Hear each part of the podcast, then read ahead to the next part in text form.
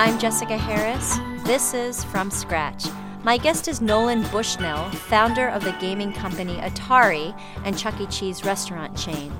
Nolan is considered one of the pioneers of the video game industry, having created the first coin operated game, as well as Atari's debut game, Pong. Nolan is the author of Finding the Next Steve Jobs. He gave Steve his first job at Atari before Steve started Apple in 1976. Welcome. It's my pleasure. Now, while we were doing a sound check before starting the interview, you started to recite the words from the Jabberwocky, a nonsense poem by Lewis Carroll from the novel Through the Looking Glass. It's a, it's a really surprising sound check that people that I do on occasion. the Jabberwock with eyes of flame came whiffling through the tungy wood and burbled as it came. One, two, one, two, and through and through he took his vor- his vorpal blade, went snicker snack. He left it dead, and with its head he went clumping back. Have you memorized a number of poems and excerpts of stories? Oh, yeah. I mean, we used to do this thing with car trips with a lot of kids. You were always going to give kids 20 or 30 bucks on a vacation. So while we were getting there, I would always make the kids memorize poems for which they'd get five bucks. And so by the time you get there, the kids would all know a certain amount of poems. And they've all said that they thought it was stupid at the time, but they really appreciated it ultimately. Now, when you were growing up, you were one of four. Correct. Did your parents also create a game like environment? We played a lot of games when I was growing up. It was a ability that we had to constantly sort of mess around and, and play on an intellectual level. Like I learned to play chess when I was like first grade.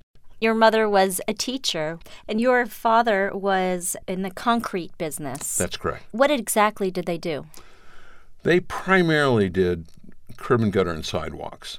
Would you ever work with the concrete just in your own uh, time and create things with the concrete?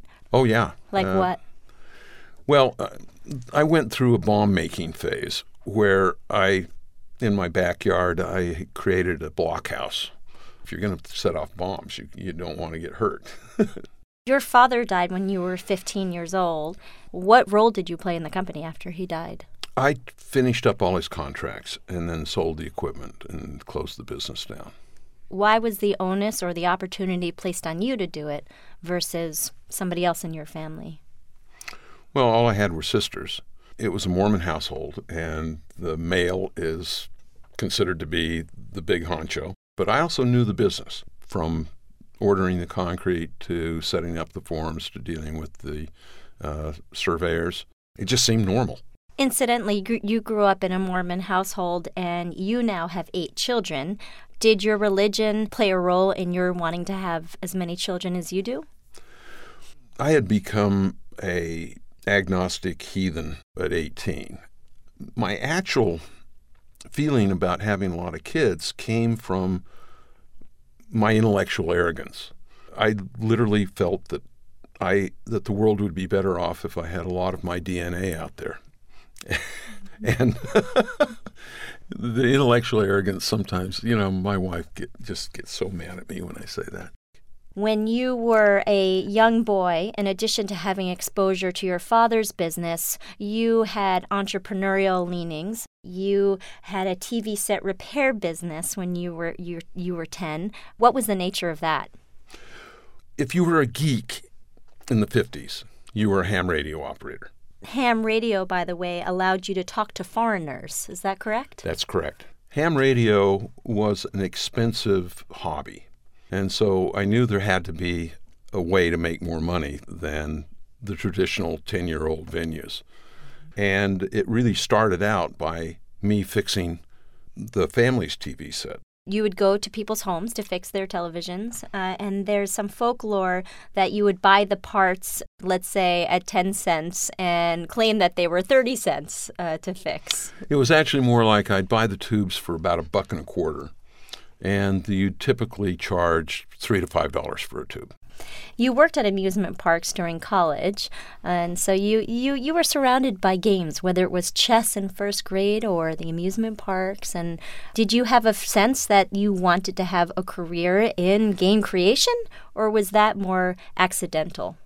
I'm not sure that it was accidental because I had a certain facility for Barkerism, if you would. I mean, I, I did a lot of debate in high school, and and if you really look at the pathway, whether it's ham radio, you know, posing as an adult, debate, Barkerism, I, I, these were all verbal skills.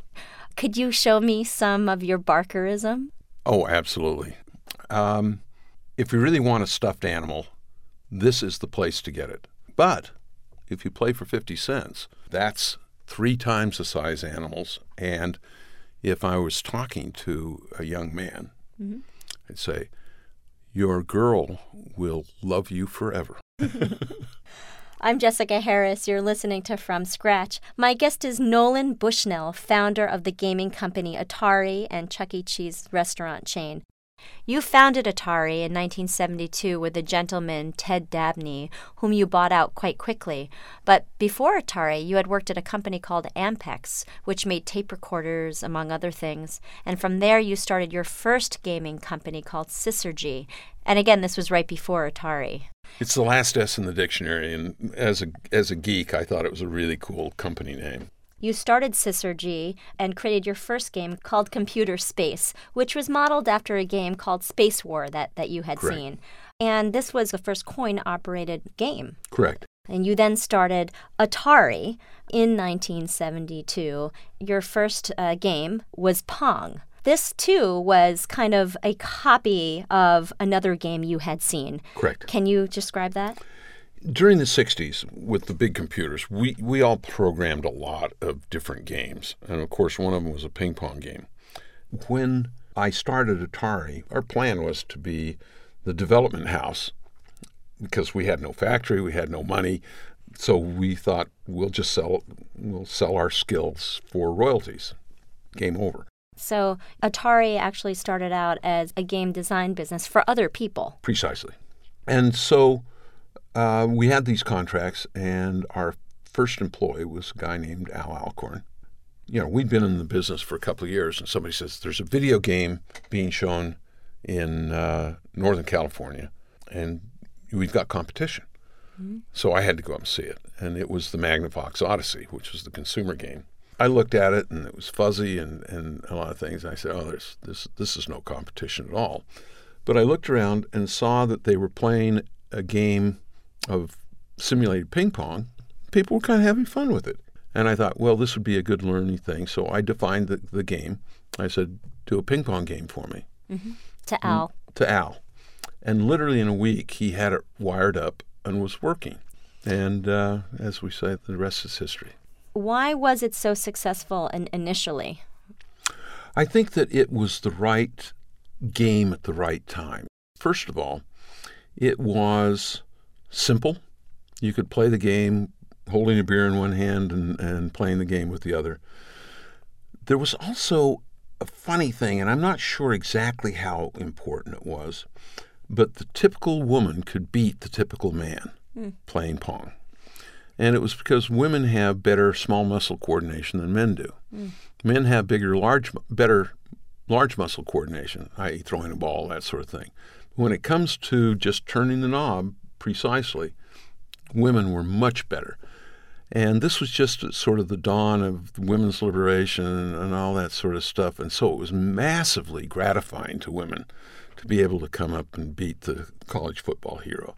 And you debuted Pong at a local bar, and folklore is that you preloaded the machines with coins to make it seem like they were the machine was more popular than. No, we really. actually did that later. This one was just a test and there were actually lines out out the door so that they could come and play pong. So when did you preload the machines to make it seem like the machine was more popular than it was? Well, later on, uh, as we got into production, people always wanted to test the machines, and so we would give the machine to one of our distributors who would put it into a random location and see how well it did. And so on Sundays, I'd kind of drive around and figure out where the machine was, find it, and put put fifty or two hundred dollars worth of quarters in it. Now, it seems like, though, while the game uh, had wide adoption, that a crucial pivot moment for you was a couple years later in 1975 when some engineers came to you presenting a consumer version of Pong. Correct. And this obviously caused it, caused it to be pervasive internationally. Was there one distributor or one store, chain of stores that really helped you get the product out to market? Absolutely. In fact, we did the consumer pong. We took it to the toy show and we set up our booth and we thought that we were going to it was going to be a tsunami of people wanting it. We sold zero. Hmm. And the reason was is the toy business at that time sort of had an artificial price ceiling of about 35 bucks. And we were trying to get 79 for for our unit and we were somewhat crestfallen. UNL. Yeah. And ultimately, we thought, well, maybe we need to sell it through TV shops. Hmm. And uh, they didn't want to touch it because they were in the business of financing things and they didn't want to finance a game. And finally, uh, we called Sears, and Sears had a sporting goods department that essentially turned into a family room business selling ping pong tables and pool tables for family rooms and the previous year, they'd had a pinball, a consumer pinball machine that they sold out of. Mm. And they thought, okay, Pong is in bars, pinballs are in bars. This this is an appropriate thing for us. And so they climbed onto it, and it was a blowout for us. It's always interesting to me how you have these accidental allies, how really that one decision maker at Sears could have been that fulcrum for you things sometimes are so binary. Mm-hmm. It's really frightening and surprising that they, they worked for us. and in the in the 80s, you saw Pong in places as far afield as Saudi Arabia, where two close friends of mine were allowed to play for 15 minutes a day, except when their parents were shopping, they'd play longer. right. Where are some of the more exotic places that you've seen Pong machines? Well, I, I remember distinctly, I was uh, traveling in Spain uh, to one of these up the hill fortress cities, and you drive up and you say, "Gee, I know. I bet I'm the first American that's ever been here." And then you go into the local bar, and there was a pong. I want to talk about the culture of Atari that you created. You allowed people, such as Steve Jobs, to work the night shifts. How come? I felt that anybody with skill you should be able to find an adaptation in the workforce to allow that skill to prosper without necessarily it being disruptive to the rest of the environment. And uh, Steve was a little bit uh, difficult.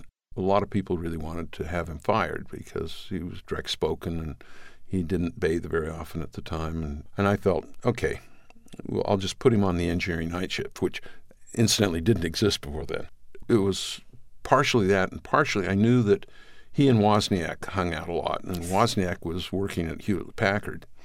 And so I knew if I put Steve on the night shift, I'd get two Steves for the price of one. Mm-hmm. you really supported Steve. Uh, you paid for his meditation retreats in India. And this is even after he said he was going to stop working at Atari. Well, that's that's sort of right and sort of wrong. Mm-hmm. He put in his uh, resignation and uh, we had a problem in Germany. Nobody wanted to go over and take care of it, but Steve had the skills. And I said, Would you go fix the problem in Germany? And uh, he said, Yeah, um, but instead of a, a, return trip, I just want to take that stub of the t- ticket and, and go on to India. And I said, Fine. The success of Pong uh, caused you, ironically, not to focus on the computer business at that time you had Steve Jobs and Wozniak come to you and say, would you like to buy our little fledgling company, Apple, for $50,000 and own a third of the company?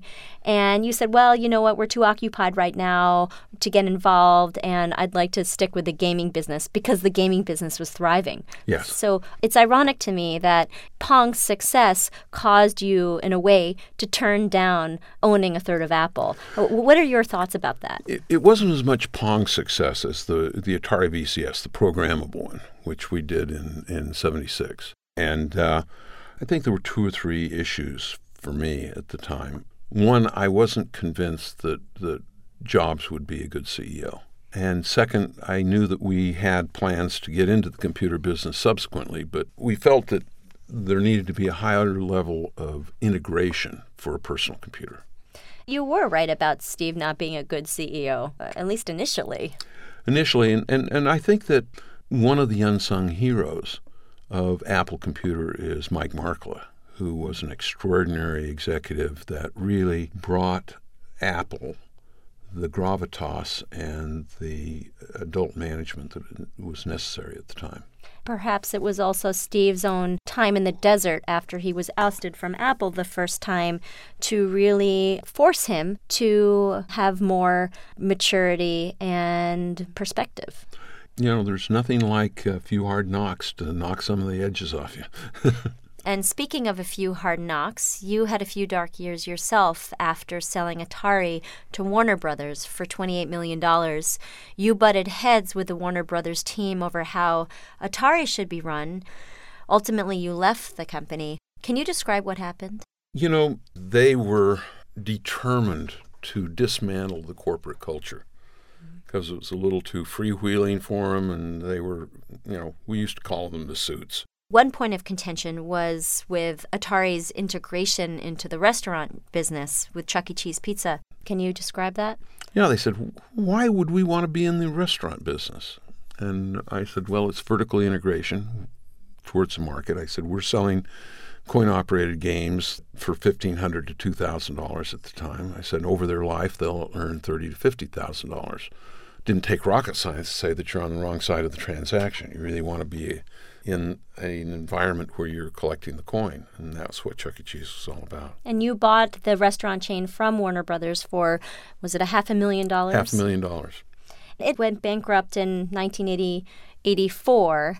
Uh, well, you know, things get into trouble after I leave them somehow. And I'm not sure exactly why that is, but as you know, Atari really did a huge hiccup after I left because they, when they had sort of dismantled the, the creative culture, they didn't bring any new games out. And so the fabled 1982 83 implosion of the video game business, totally predictable. In fact, I made more money shorting in Warner stock because I could see it coming mm-hmm. than I actually did on the sale. But that's mm-hmm. another story. And similarly, when you left Chuck E. Cheese, also the A, company suffered. Yeah, Chuck E. Cheese was never about being in the restaurant business. It was all about a ecosystem around a big game center. Once I solve all the problems, I like to get professional managers in to mm-hmm. fix things, and sometimes that doesn't work. And we got a professional guy in that knew the restaurant business, and he wanted to turn it into a restaurant, and with really disastrous results. I'm Jessica Harris. You're listening to From Scratch. My guest is Nolan Bushnell, founder of the gaming company Atari and Chuck E. Cheese restaurant chain. I want to talk about Catalyst Technologies, which is the company that you created, or the business incubator, really, that you created after leaving, leaving Warner Brothers. And it's striking to me how clairvoyant you've been uh, in predicting technologies even before their time. Um, some of the companies that you created at Catalyst was a company called Kadabrascope, which was a computer assisted animation company. Tell me which company it, it ultimately became. It ultimately became Pixar. It seems like a little known fact to me that that you had the germ for Pixar. It was one of those things where it can be very, very costly to be too far ahead of your time. The technology and the computers, the cost of computer MIPS at that time was incorrect. It really needed to come down in cost by almost an order of magnitude to make it a viable business. Uh, I didn't know that when we started it because I said, gee, you know, we can do all this manipulation of graphics. And though we did some really cool stuff, yet it was still cheaper to do it by hand. And so ultimately, you sold it to Lucas, uh, Right. and then the company, you know, became Pixar. Part of the reason you had to sell it was you were in financial distress after the Chuck E. Cheese incident. Is that correct? Yeah, basically, I borrowed a lot of money and hypothecated my Chuck E. Cheese stock. And so when Chuck E. Cheese kind of went down, all of a sudden my security covenants went away. And, uh, and it took me a little while to lick my wounds on that puppy. But more than that, I spent too much money chasing the personal robotics business, With your company Androbot. Androbot. And that was another one where the technology, though close, was not quite good enough. What were the robots supposed to do, by the way? Oh, they're supposed to bring you a beer. They collected static electricity uh, Uh-huh. along the way, and Yeah, the when you have a computer and you get a blue screen of death, nobody gets hurt. You just reboot and, and carry on. In the robotics business, all of your collision avoidance, all of your safety mechanisms become inoperative. Mm-hmm. And if you have a 50 pound robot hurtling across the room and the computer crashes, all of a sudden nobody knows what the outcome's going to be. And we used to have nightmares about a robot running towards a stairwell while somebody was coming up, and all of a sudden you'd have this 50 pound block of stuff coming down on your head. uh, I've read that your wife doesn't really like to talk about these these years uh, with with with such failures, and you've mentioned that Nancy put you on a uh, robot twelve step program because you do that is a love of yours. it really is. And I can't imagine the future without a personal robot. Another technology that perhaps was before its time, uh, you invented in 1985 Etak, Correct. and that was an auto 1983. In 1983 an auto navigation system that became the backbone for what companies? Google, you know, Google Maps. Google Maps, Garmin, any of those. It, it turns out that the company was successful. I mean, it had a good exit on it to Rupert Murdoch to Rupert News Corp. Murdoch. Yeah, but it it was one of those things where it was very obvious to me that um, automobile navigation, electronic, was just around the corner. How much of your headspace is occupied by these technologies that, oof, only they were fast forwarded 20 years they would work? How much of your psychology do these failures take up versus, you know, the, the pioneering uh, successes that you've had in your in your quiet moments? In my quiet moments, I believe that you never know when the timing is going to be exactly right. And I think as I've gotten older, I'm more patient. For example, my current project is Brain Rush, which is all about changing the dynamics of how people learn using some of the best brain science. I personally believe that it is exactly the right time, exactly the right place. In addition to the timing being right, the product or the innovation might just have to be tweaked and reinvented a number of times before it works. In your book, you talk about companies like WD 40, you know, having several failures before they finally came up with a product that worked. What does WD 40 stand for? you know, the 40th iteration of a formula that uh, really cuts grease.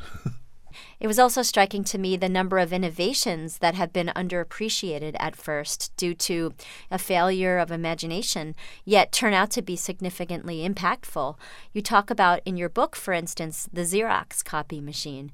What was said about the Xerox copy machine? Oh, they said that, you know, why would you need these? You know, carbon paper works really well. And the world's potential market for copy machines is 5,000 at most. Uh, the founders of Xerox explained why their photocopier market was not large enough to justify production. You know, it just goes on and on. I'm Jessica Harris. You're listening to From Scratch. My guest is Nolan Bushnell, founder of the gaming company Atari and Chuck E. Cheese restaurant chain. In the literature I've read about you, I was expecting much more arrogance. Have you changed at all your disposition throughout your, your life, your career? I think a little bit. Early on, I had some tremendous successes at a very young age. You were 29 when you started uh, Atari. Correct. and and I think that um, that that always gives you a little bit of an elevated sense of self. I was more arrogant in my 20s and, and 30s than I am now. What is the cause of the toning down of that arrogance? You know, perhaps in your personal life, for example, with your wife. Oh, I think um, my wife thought that I was a jerk. Um, How did you meet her? I met her. She was working. She was in pre-law at at the university, but her dad owned a restaurant, and she would bartend and waitress over the weekends, and that was right around the corner from the Atari factory. And I just thought she was spectacular, spunky and and really smart, and uh, I decided that she was worth pursuing, and so slowly I found out what she thought was objectionable about me, and I modified, at least around her. what are some examples of the things that offended her? Oh, I think that that she, I would often come in and hold court with a bunch of uh, the Atari employees. It was more of a Lord of the Manor kind of relationship than a bunch of band of brothers and uh, she didn't like that. And uh, I think she didn't like. There were a lot of women that were sort of clustering around me. I mean, I was I was young, and some people thought I was good looking and rich, and that that tends to attract a lot, attract a lot of riffraff. And my wife just didn't want to have to deal with that. So you claimed to her that you would you would change. Oh no, no, I, I, I didn't tell her I was going to change. I I changed. I was a, I was a good poser. I think I'm a great husband. I can honestly say that we've been married 36 years now, and I would do it all over again. And yeah, I think in uh, that that she thinks the same way. To what extent, aside from your wife, did the challenging years professionally? Uh, to what extent did that also cause you to just have a little bit more realistic sense of self? Oh, it's there is nothing like a, an, a major face plant that that to say, hey, you're not as cool as you thought you were. You were a mentor to Steve Jobs throughout his his life. And what's striking to me in understanding your life is how many parallels you had with Steve Jobs and with Apple. One is the computers for the masses at Apple versus, you know, gaming for the masses at Atari or Steve's poaching people from Hewlett Packard or from Atari. Oh, poached a lot from us. And you poached a lot from Ampex, the company that you had worked prior. Or Nolan Bushnell, your right hand man was Al Alcorn, and Steve's right hand man was Wozniak. And both of your partners were really the engineering minds, and you two were the marketing minds. So you guys seem to pong off each other. Oh, yeah. Well, of course, I consider myself to be a great engineer too, though. And and the I think that there are certain kinds of entrepreneurs that see wonderful technology, whether it be the mouse at Xerox PARC with Steve, or seeing the uh, opportunities for video games from the big computer labs. You know, this this whole idea of that translation from the very very esoteric, the very expensive, the very cutting edge, into figuring out a way to make it available. And a lot of times it takes a little bit of a cheat. You had an influence on Steve's life, starting with you and Al Alcorn employing him at Atari. How was he influential in your life, just on a personal level? Well, I think Steve, to me, was always a beacon of enthusiasm. And more than that, we used to have these wonderful, wide ranging conversations about philosophy. I mean, I was always from the school of uh, Hegel and Kant and the, the Western philosophers, and, and Steve was more about Confucius and Buddhism and uh, and the Eastern philosophers. And I think that the proper synthesis of a life plan is to really have a synthesis between the Eastern philosophical positions in the Western. And speaking of this fusion, right before we started the interview, you actually did a lotus pose for me, a lotus pose handstand for me, right before we we recorded. Yeah, it's embarrassing. the path to nirvana is, I think, to be as broad in your curiosity and your database as you possibly can. And it, it really has to do with brain science. For example, a lot of people think, gee, I do the New York Times crossword puzzle every day, therefore my brain is really getting smart. No. It turns out that all the neurogenesis of doing the New York Times crossword puzzle happened probably the first six months that you were doing it. Mm-hmm. And after that, nobody home. I like to play chess. I like to play Go. I'd be willing to bet that 90% of the neurogenesis for me playing chess happened between the ages of second and third grade. And even though I've been playing the rest of my life, nobody, nothing there. You've got to do different things. And you certainly have so many hobbies, from chess to sailing to debate to what else is there? Well, on on my list, uh, I am going to start doing some long distance bicycling. I just got back from Machu Picchu.